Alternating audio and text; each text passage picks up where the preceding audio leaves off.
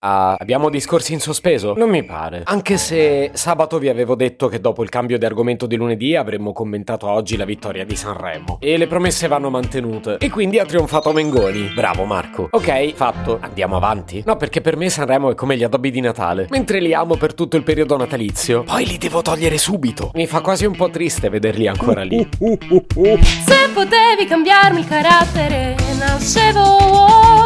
Si chiama Marcello Forcina, dice quello che pensa, pensa poco a quello che dice, ma quando c'è da parlare gli bastano 4 minuti e 37 e un Campari Spritz.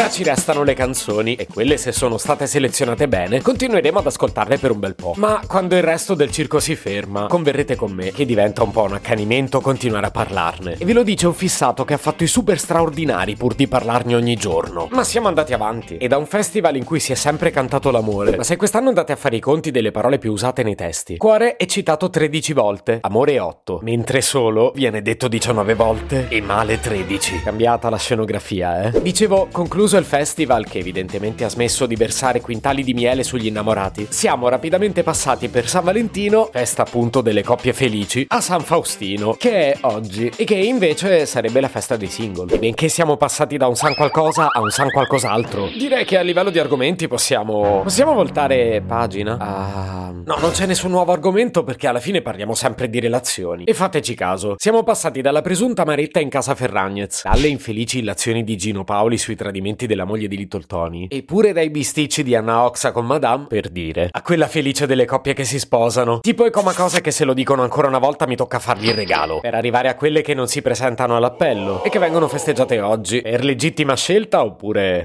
con la prospettiva che arrivi un amore entro l'anno. Ho fatto quasi due minuti di chiacchiere inutili per arrivare a dirvi che oggi parliamo di relazioni. Non bastava dire ieri era San Valentino e quindi oggi parliamo di questo? Forse no, perché se ci fate caso è uno degli argomenti di cui parlo di meno. Mi riferisco nello specifico alle relazioni romantiche, perché di tutte le altre relazioni ho parlato anche troppo, mentre invece alle questioni di coppia ho fatto qualche accenno ma sempre con molta parsimonia. E non lo so se c'è un perché, comunque non ho scelto razionalmente di non farlo. Certo mi aiuta a metterci intorno un po' di contesto, come sto facendo oggi, anche se poi passano minuti interi e ancora non ho detto niente.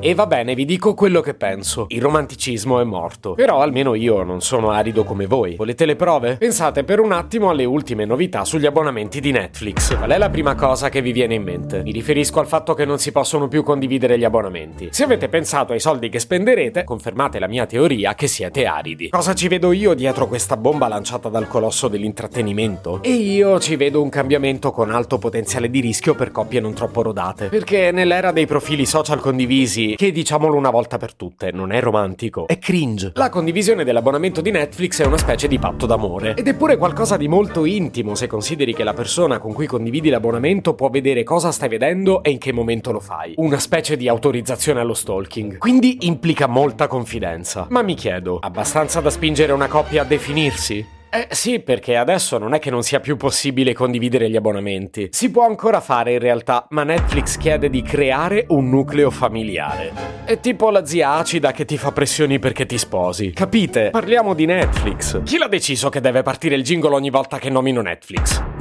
Basta, vi prego. Come reagiranno le coppie davanti a questa prova d'amore? Smetteranno di avere il profilo condiviso o faranno il grande passo? Per dirla come la direbbe Lodi, le cose sono due. Lacrime mie o lacrime tue. E tolti di mezzo Sanremo, San Valentino e San Faustino, sono così stanco che mi preparo per il processo di beatificazione anch'io. Se potevi cambiarmi il carattere, nascevo Ward.